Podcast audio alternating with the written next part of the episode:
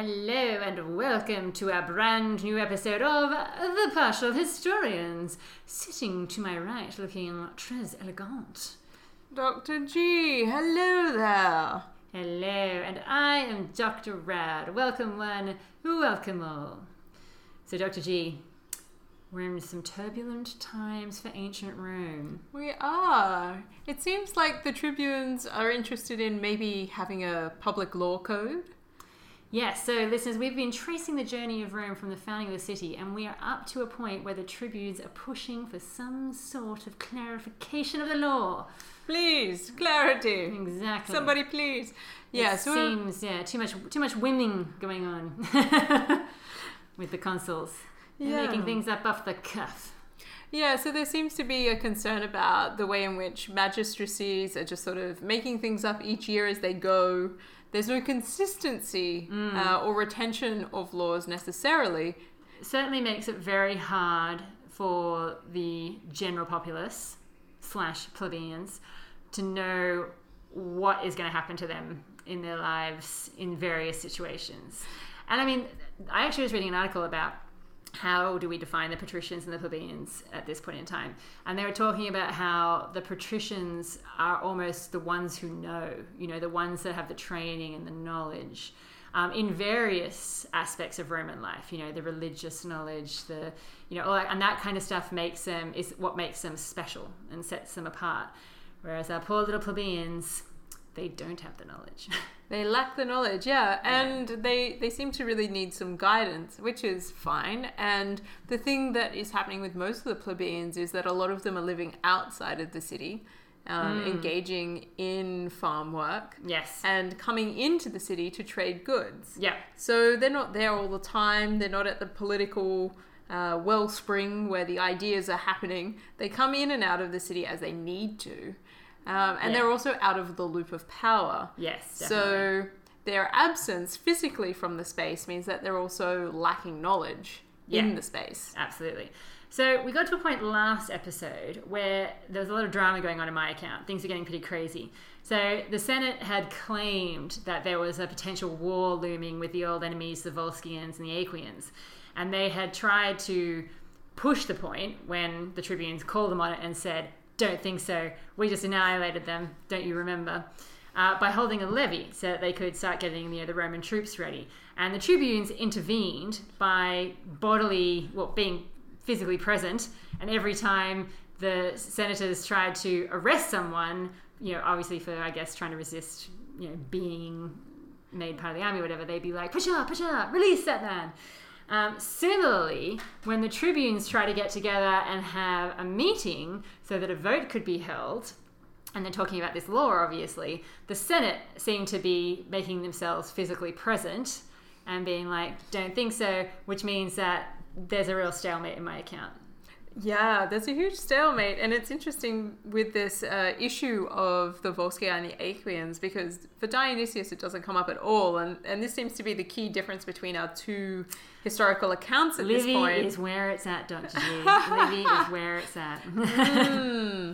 They're approaching this conflict with slightly different narrative tools, um, or maybe reading different annals uh, to get their information. This is true, yeah. So in my account, what happens at, at this sort of stalemate point is that the tribunes. It seems to me that the tribunes are trying to get the patricians to leave somehow, like to leave the space so they can hold a vote or something like that. And the patricians don't want that to happen because obviously they don't want this vote to take place, um, which seems to have something to do with the law. It does, it's not really saying exactly what they're voting on at this point in time. Um, the law about the law. Now, the older patricians are actually not super invested in this. Like they, they see they see that it's obviously an issue, but they're not really interested, I think, in getting involved in the physical melee.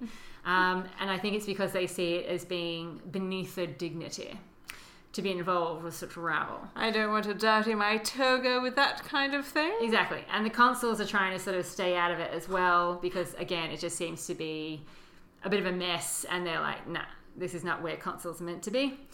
And it's in this situation that the young patricians come to the fore once more. Oh, yes, I know it's been a while since we talked about them, but those young patricians have got the Ferraris out of the garage, they've got their Ray-Bans on, and they're pumping the music as they make their way to the forum. Daddy paid for my car and everything is great. Exactly. In particular, one Caeso Quinctius is going to come to the fore of this, but I don't want to race ahead too much. How are things going in Dionysius' world, Dr. G? Oh, Dionysius' world is very different from Livy's world in It some respects. is. Mine is better. Mostly because Dionysius is really interested in giving like rhetorical expositions on things. Ah, who is who gets the lucky speech this time? Well, nobody actually, in in the sense that it's coming, it's credited to the sort of patricians as a class and the Ah. sort of questions they're asking about what the tribunes are up to. Because the tribunes are trying to be like, let's have like greater public exposure of the law and let's nail down what the laws are Hmm. and let's have a vote on that and maybe we should lead that. yeah, And the patricians come out and they'll be like, on what authority? yeah. Well, as You I say, although I don't agree with the situation, I think they're right. Yeah. you don't have the power to introduce laws. yeah. You know, um, you receive this magistracy that you hold from us, the Senate, upon explicit terms. Hmm. Um, you're to assist the poor, Wah. the poor who are injured and oppressed, and you should meddle with nothing else. I think that's what they're kind of trying to do. I mean, And might we remind you that your role has no religious basis whatsoever? okay. Yeah, yeah. Why? There is no holy or sacred connection attached to your magistracy, which basically means you don't have any powers. Okay. Mm, yeah, that's kind of the thing that they propose here. Um, so this is the stuff where the older patricians are like, you've got no legal or sacral basis to stand on to be a person proposing laws. Oh, I see what you mean. Gotcha. Yeah, because yeah, a yeah, magistracy is invested not just with a type of um, sort of legal power, but it's also a kind of sacral power. Yeah, yeah, yeah. yeah, Um, yeah. Gotcha. blended together. And they're kind of like, yeah, look, you've got a particular kind of protective power for citizens who need it, but aside from that, you are nothing to us. You are overstepping the mark. Ooh, Yeah. that is very firmly putting them back in their box. Yeah, yeah, Yeah. And as we're heading into this, young patricians out on the road, on the streets, woo! Yeah. My daddy owns that villa. Yeah, And I trashed it. Yeah. and boy, are the parties good. Um, this leads really nicely into um, a, a relatively old article from um, one of my favorite historians, Lintott, but don't let the age put you off.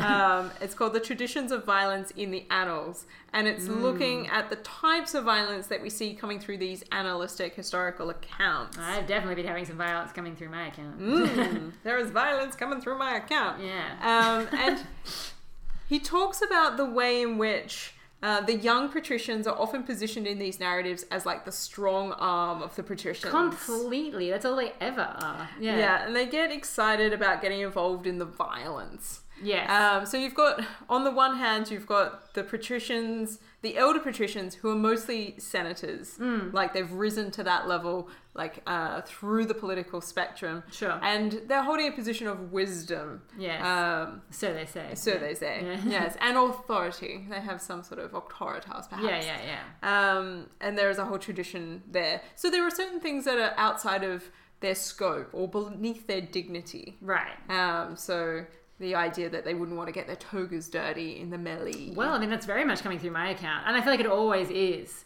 But on the other hand, I also feel like it's also makes sense for the younger males. I mean, I'm sorry, I'm making a massive generalization here, but generally, if someone's going to be hot headed, it is going to be like a younger male. I mean, anyone who's young can be a bit hot headed, but the men also have the physical strength. You know, they're at their prime. And if we have a patriarchal society which is really upholding really particular ideas of masculinity, Exactly. like Rome, um, we're going to see like a really quintessential expression of that style. Yeah. yeah. And that's kind of where this is heading with Caeso Quinctius. Oh, totally. Yeah. I, I, I'm, I am so into his narrative.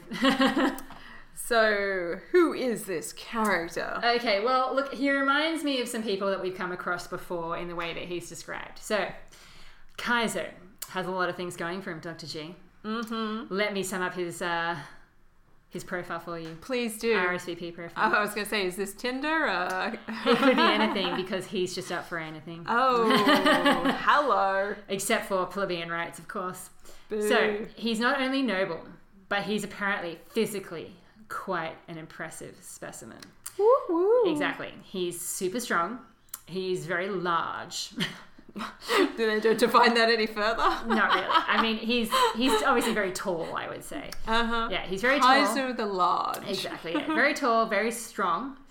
He's distinguished himself militarily in the past, Knows how to use a sword, I hear. but he's not just a body. Oh no, no, no. He also has the rhetorical fireworks. Ooh. His tongue knows its way around the forum. Please enter my temple anytime you like. Um, so apparently, nobody can outspeak him. I bet they can't. And if they could, And he he, makes sure they can't. After. He's just not giving ready-made speeches, one that he prepared earlier. No, no, no, no. He can speak off the cuff of his toga, if you know what I mean. Ooh. Yeah. Now, Pulled one out of the folds, as it were. if that doesn't get you hot under your stola, then this will. He often would be responsible for using his physical strength to physically attack the tribunes. Oh, great. Yeah. I'm going to call that punching down. Well, I mean, okay, it, it's not it's not always physical.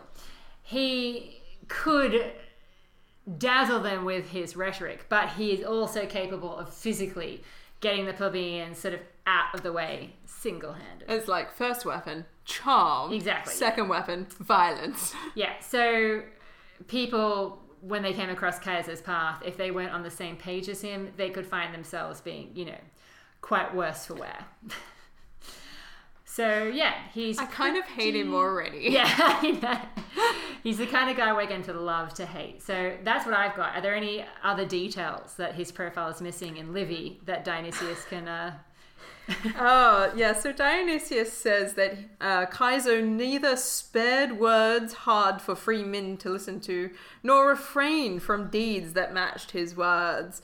And I've put in my notes that these are code words for dickhead.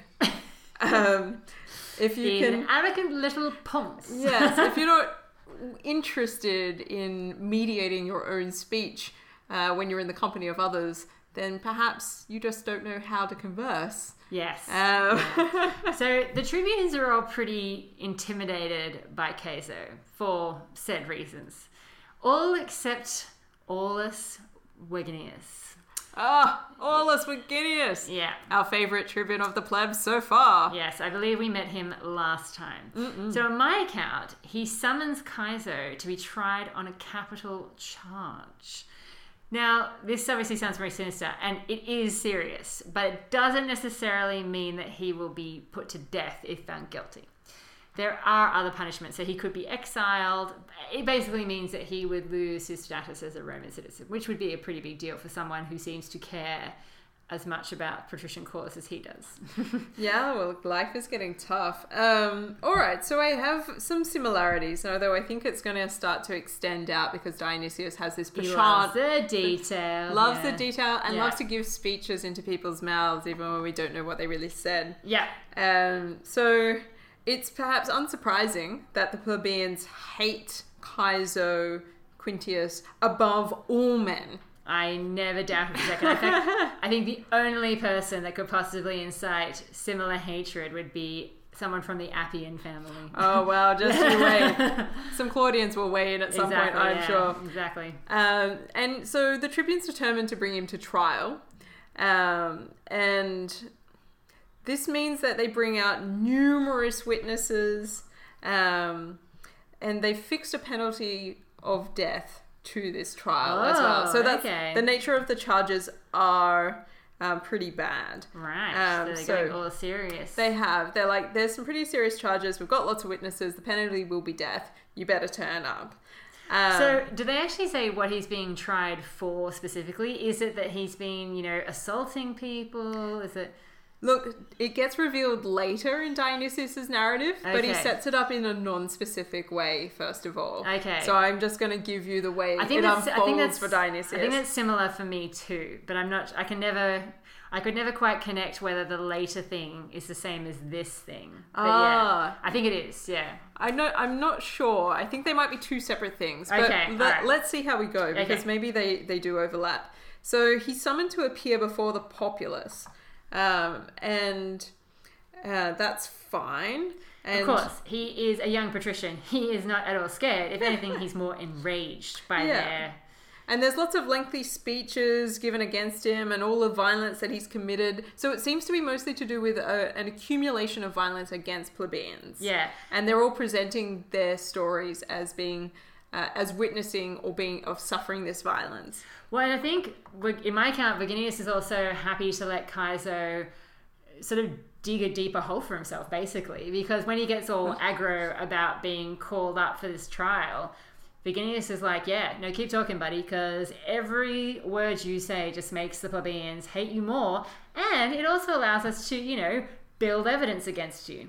Ah, so no, well, this works out quite differently, I think. Okay. Um, so Quinctius does uh, have leave to speak at a certain point, and he basically just says that he refuses to speak. He's like, he's not going to speak, Ah. but actually, he's interested in having the right to give satisfaction to each person privately for the injuries of which they accuse him if they come to a meeting with him and the consuls.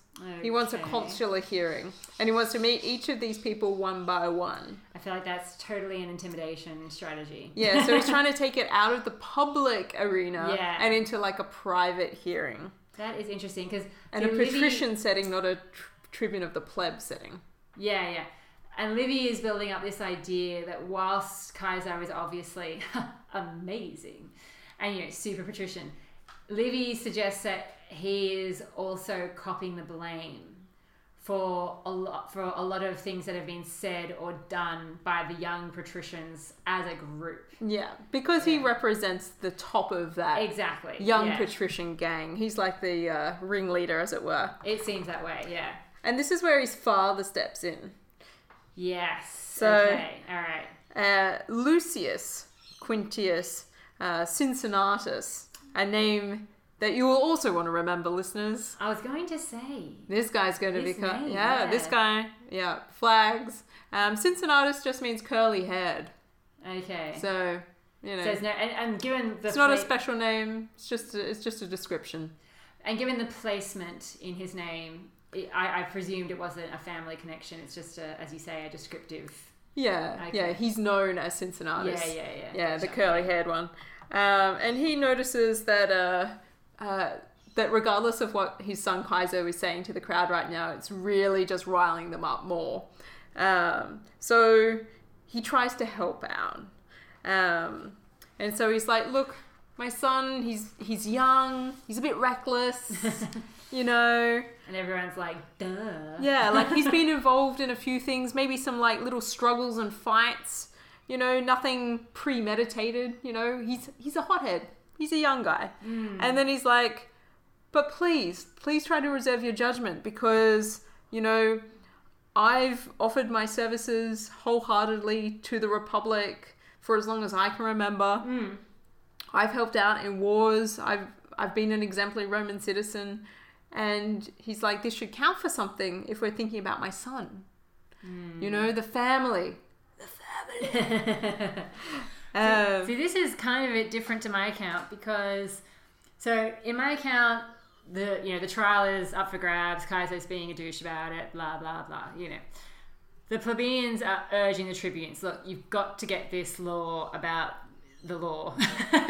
we need this law about the law. yeah, you've got to get this law passed. Um, and they're getting obviously even angrier with the way that Kaiser and the young tribunes are carrying on. By which I seem to, I think that they're getting physically hurt sometimes. Like, I think that this is bad. Um, and so it gets to a point where when the trial is going ahead, most people believe that in order to assure their true freedom and liberty, the Kaiser needs to be convicted. Like he has to be found guilty. And for this reason, um, Kaiser, even though he's obviously disdaining the idea that he would be put on trial like this, he needs to get the support of very elite people. So his father does come into the count, but he comes in last. There's all these other people that are listed as being supporters, uh, who are all people that we've talked about before. So, for example, Titus Quinctius Capitolinus. Now, obviously, there's a family connection there. They've both got that Quinctius name, um, and but this guy is, is quite a distinguished history himself. He's been a consul before, and he he rattles off, you know, all the honors that he and his family have enjoyed in the past. Think of the Quinctius family. Exactly. Yeah, you know, um, and this is this is a guy who personally has done well, like fighting against the Volscians. He's been part of the struggle of the orders. You know, he's been a part of this thing. And then this is where I had to mention it, Dr. G. You will never guess who is the second person that speaks on his behalf. Is it a Furius? It's not only a Furius, it's Spurius Furius. Damn you, Spurius Furius. I Yes. liked you. Don't defend this guy. Yeah, Spurius Furius comes forward. He's obviously an ex-consul as well. Um, he had fought against Veii and that sort of stuff. I'm so disappointed. I had more faith in the Furia. Well, he's he. This is the guy that we talked about before, listeners. He fought against Veii. He also lost his brother in a very dramatic fashion against the Aequians. He comes forward and he also pledges that this guy is an awesome guy. Then tricky Lucretius, the consul from the previous year, he also comes forward and attests to this guy's character. And interestingly, he apparently pointed out that look, the kinds of qualities that define, you know, a young man, you know, whilst they're exciting and dangerous and that kind of stuff, let's face it, Kaiser's not getting any younger. and so those sorts of qualities, which you might find objectionable, are starting to fade.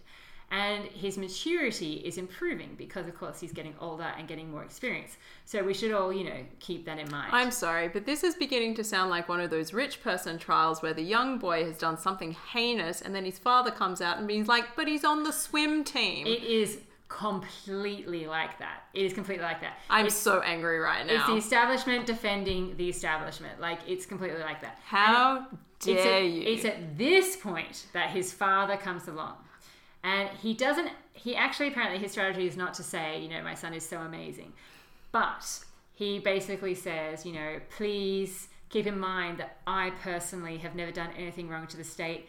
As a favor to me, who is blameless, please spare my son.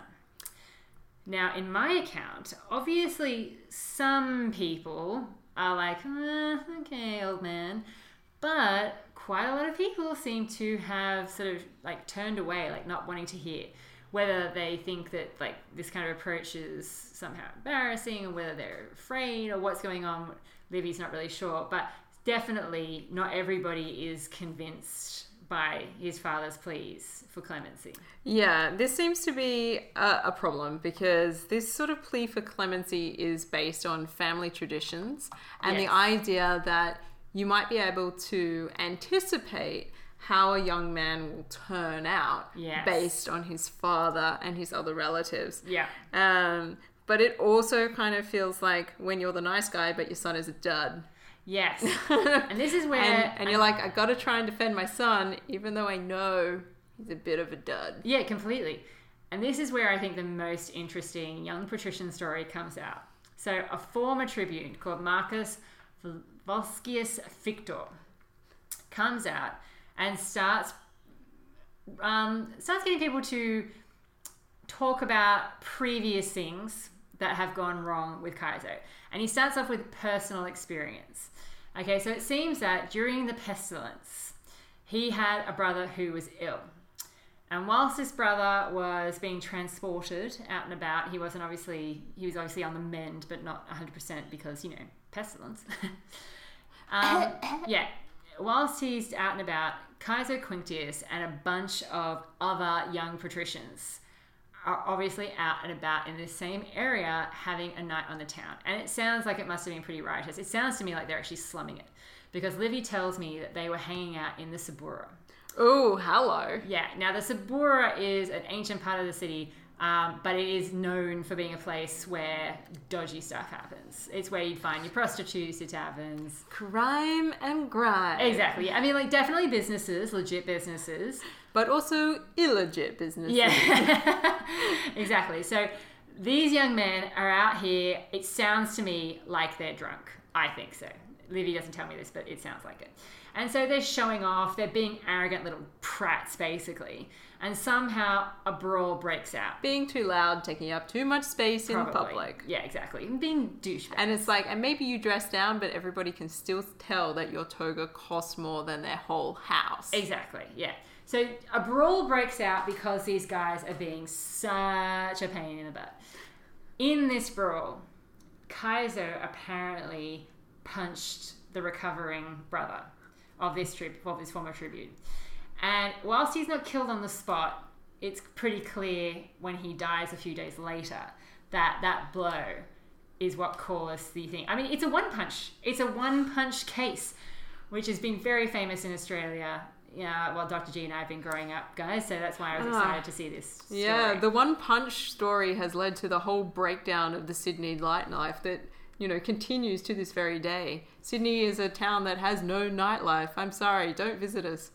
Ooh, okay. that, that went way further. Than I'm sad. I'm very sad. yeah, anyway, so I was like, whoa, it's a one punch case. That's pretty crazy. But anyway, as this former Tribune is recounting this story, I mean, Kaiser is almost lynched. Like, people are so furious about this idea of like these young patricians on the town and hurting someone who's recovering from the pestilence, which obviously is not that long ago, according to this timeline. Um, yeah, it's I'm almost furious, furious at this point. they really are. And so I think almost as much for his safety as anything, Verginius orders for him to be thrown in prison. Now, of course, the patricians are not on board for this at all. Okay, and so they start resisting force with force. Oh, okay. does this tally with where things go with your Oh, oof. No, I mean this narrative. I mean there are some parallels, but there's also some uh, some particular divergences which are worth noting. Okay. Um, so we have, um, first of all, before we even get to that, um, Dionysius of Halicarnassus gives Aulus Verginius a whole speech. Of course. Yeah. um, and this is talking about, uh, oh, a whole bunch of things, but like, you know, just how bad is this Caeso character? Pretty bad. Let's find out. So he's basically introducing the second speaker. Who is this Marcus Volscius Fictor character? yes. Tribune of the plebs. Um, so, according to Dionysius' account, this Fictor character is a tribune the same year. Right. Um, so it's a colleague, so he gets up. Everybody's full of expectation. He's like, "I'll tell you what I know about this this young man over here," Yes. Yes. and everyone's like, "Oh, here we go." And he's like, you know, I would have preferred to receive this man's private satisfaction, such as the laws afford me. But since we're here, let me tell you what I have suffered. How cruel and irreparable my dealings with this young man have been. Mm. I had a brother, Lucius, whom I loved above all men above all men. Um, and then he goes on this, and they're talking about how they went out, they had dinner, they were drinking with friends, they were having a night, and it was fine. And then they were passing through the forum. Oh, the forum. Yeah, so there's no indication here that Lucius had been ill um, or had been caught up in the pestilence. Okay. Um, it's just the two brothers were out having a good night, and as they're going through the forum on the way home, um, it turns out Caeso's there, um, and he's out with his friends, and, he, and I gotta like, say, a forum, the forum is not a place I would imagine people hanging out during the night. Yeah, I feel like it's more of a day place. Yeah. but you know, people must be passing through it to get to wherever sure, they're yeah, going. no, I just mean like for him to be there with his mates. I'm Yeah, like, yeah. just hanging out at the forum because that's what we do when we're patricians. exactly. We're all about the business. Nighttime business. you guys don't belong here. plebeian tribunes. Yeah. Uh, anyway, so they're doing that. Um, and first it starts off with like Caeso and his mates are like laughing at and teasing the Tribune and his brother. Okay. Uh, but you know, he's not a Tribune yet. He's just a dude. yeah. Um, and then it sort of descends into abuse. Um, he notes that Caeso and his friends are drunk. Um, cool. Yeah. Well, I mean, I suspect it. It's pretty obvious. Yeah. Yeah. And not only are they arrogant, but they're in the habit of being rude and cruel to humble and poorer people. Right. Um, so they're kind of like the worst kind of patricians. Yeah. definitely. Because they think they're somehow special and deserve their position in society. And uh, Lucius speaks out and talks back, gives him some back chat. Ah, and this is why he's the one that ends up getting targeted. Yeah, and Caeso's not having that. So he runs up to him, beats him, kicks him, and Whoa. yeah, and his friends get involved and they kill him. Oh wow. Yeah, they just keep laying into him till he's dead. Yeah, mine's a more gradual. Yeah, no, this is uh, a thing. And so Marcus, uh, Fictor, is like, look, I'm crying and I'm trying to trying to help my brother, but you know, it's pretty clear that they've murdered him and I haven't been able to stop it, and I'm Yeah. right there. Um, and then they start beating me as well, so I play dead. Clever. Yeah. Um, he's like, I, I lied, and they assume I'm dead, um, and they leave, and they're having a joke as they go, and I can hear them, and and it's only like when some other people come along and help him out because he's almost dead because he's been beaten to an inch of his life, Okay. and he's they pick up the body of his brother who is actually dead. That's pretty clear now. Um, and all of this, he's like, this is all happening in the year of the pestilence. That's when it happened. So the, the ah, okay. he's like, he's like, this wasn't that long ago, guys. My brother just got beaten by this guy in the forum to Yeah. death. Yeah, yeah. And this whole thing is happening in the forum, um, this meeting and Yeah. these speeches. So That's this is all bad, pretty um, lining up in a sort of horribly poetic way. Anyway, um, Dionysius makes it really clear for us as the reader that this is part of a setup Okay. From the tribunes Right. to try and get Caeso out of the way. And the whole story from As in, Fictor is a fabrication. they want him to be found guilty, or is in they want him to be that the story's not true. right? No, no, I never like. Do they want him to be found guilty, or they want him to be like lynched? Like, what are they? The story's not true, but like, So it's Yeah. part of their broader aim, I think, um, to try and get enough sway with the patricians to be able to get the things that they want passed. Gotcha. So Yeah, this is part of a bigger gambit. that's interesting. See, I feel like it is in keeping with what we know of Caeso to be involved in this kind of thing, but maybe more in Livy's way than your way. No offense. oh no, that's fine. I'm not sure where I Dionysius is clearly setting up a really particular narrative. And part of me is like, is this story about Caeso also a way of trying to set up an introductory story that allows Cincinnatus to be positioned as a particularly honorable figure prior to him actually doing much in the political sphere? Because listeners, Cincinnatus will become important later. Um, Yeah, see, I, I have to admit, at this point, I actually kind of feel like the detail of his case becomes about something other than himself, just temporarily on Livy's account. Because, so they're, they're talking about do they throw him in prison, do they not? Because the patricians are not keen for this to happen. The patricians are pointing out that um, that's not right because Caeso hasn't actually been found guilty of anything because it's not actually his trial yet. Um, and so there's a big debate about okay, so what are they going to do? And they end up having this sort of compromise between what the tribunes and the patricians want. And the compromise, I think, is the first case of bail that we've talked about, which is that money is pledged um, and that will be paid to the people if Caeso doesn't show up on the day of his trial. And the Senate decided on quite a high sum, it would seem. Um, and so Caeso was released, but he instantly goes into like self-imposed exile in the Etruscan territory, which means that the bail is forfeit. Now, his father is the one that ends up having to pay this astronomical sum. And in order to pay it, he has to sell everything he owns and move to the other side of the Tiber, which is you know, because Rome's still quite small at this point. The less defended side. Yeah, and, and the, yeah, the, the less crash hot side. So it's not great. So yeah, I kind of feel like the focus.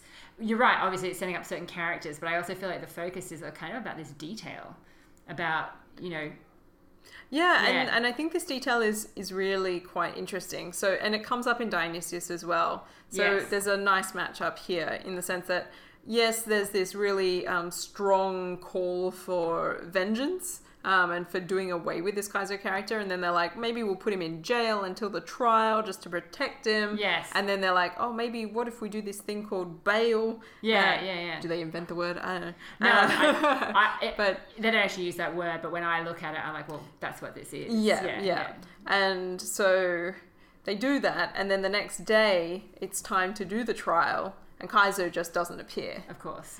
Yeah. Um, and it's not made clear in Dionysius's narrative that he's gone into self-imposed exile, or Right. we don't know why he's gone. Okay. Um, yeah. And I so think it makes him look bad, man. Leaving his dad. It does. yeah, yeah. So in this narrative, he basically just doesn't appear for his trial. No explanation given. Mm. Um, no narrative provided around that by Dionysius. It just moves straight on to the fact that in order to deal with this, because it only becomes clear later that he's gone into an exile, Right. um, that his father sells the biggest part of his estate, moves into a little cottage, and you know starts to live this very um, humble lifestyle. Yes. In comparison to his former lifestyle. former lifestyle. Of which he may or may not become famous in the future. Yes. Wink, wink. Mm, the suspense is building. Okay, well, is that a good point to finish with Caeso riding off into the sunset? I think so. I mean, there's a little bit more that could be said about him, but I feel like it's going to be part of this ongoing saga. We haven't heard the last of these No, characters yet. All right, well, let's pause there. And that means, Dr. G, that it is once more time for me to let Igor out of his cage because it's time for the partial pick.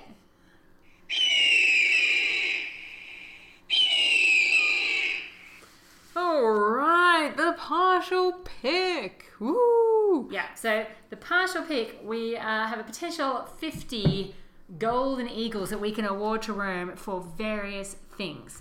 What is our first category with a total of 10 up for offer, Dr. G? Mm, we can award 10 Golden Eagles for military clout. Okay, well, I don't really feel like there's anything happening. Again. That's, that's a big fat zero. Yeah. All right, so nothing. What's our next category? Diplomacy. Oh, God. Ah. Oh, my God. My head hurts just thinking Well, about this. the internal politics is definitely operational, but is anybody making any headway? Not really. I mean, they, they do compromise about what to do with Caeso, like whether to put in. the bail thing is interesting, this is true. but yeah, I don't feel like. I mean, on the key issues, we're getting nowhere. We are. We are. This is meant to be about a law being passed about law, nothing is happening. Um, so yeah, I feel like Maybe one. one, yeah, one. That's harsh. Expansion. nope. Uh, we have none of that. There's no new territory. Virtus. Okay, all right. I feel like Caeso is showing some virtus. Oh, look, he's being really patrician. Yeah, very much. Terribly patrician. Yeah. Um, he seems to uphold in the grand tradition of the Claudii that really sort of arrogant Yeah. patrician Absolutely. uh, aspect. And on the counterbalance, his father, Cincinnatus, seems to be offering a more softer version of Absolutely. the same ideals. Like, there's, there's something to be said for humility. yes. Yeah. So, ooh, I guess like a like a five, or is that too Ooh. too little? Too much? I feel like it's maybe too much. Okay. Maybe four. Like a four? Okay. Mm-hmm. All right. Four for. All right, and last but certainly not least, the citizen score. I'm a little bit torn about this one because on one hand, Caeso and his mates seem to be beating a lot of people. yeah. But on the other hand, the plebeians are standing firm against this kind of behavior. They are backing the tribunes. Because, I mean, we've talked about this before. Sometimes when the tribunes stand up for plebeian rights, it's disappointing that the plebeians don't really back them all away. But I feel like they are in this episode, and I feel like they are, I don't know, like kind of asserting themselves a bit more, which which is good. They So- certainly want some justice with this Caeso issue. yeah. Um, So- whether they're making any movement on the on the law about There is laws. no movement on that. Yeah, I, I think that's definitely still stuck in the works. So Um, but Maybe. has anybody gone on any terrible military exploits and died this time round? well, no, that's what I mean. I feel That's like pretty they. exciting. I feel like I would feel quite positive about my prospects if I were a plebeian at this point in time. I'm alive. Yeah. So like, is that like a four? Yeah, sure. All right. Well, it's not great. In fact, it's worse than last time. Oh, right. Oh, Can't dear. catch a break. Yeah. Okay. So it's a nine in total. Nine 50. golden eagles out of fifty. Wow. I'm actually, I'm actually starting to think about we maybe need to add another category. But I- Wow, yeah, we'll have to think about that. Because the. Romans just are doing terribly, but then maybe they're meant to be at this point in time. yeah, look, I mean, it's tough times. It's going to be tough for a while. This is a tough century. it is. It's not great. Yeah. I mean, it's great to listen to, right, Dr. G? Oh boy! I'm certainly having fun. I don't know about anybody else. Well, there's definitely some exciting stuff coming up. So we hope that you join us next time to find out what the legacy of this young, hot stud of a patrician is going to be. We'll catch you then.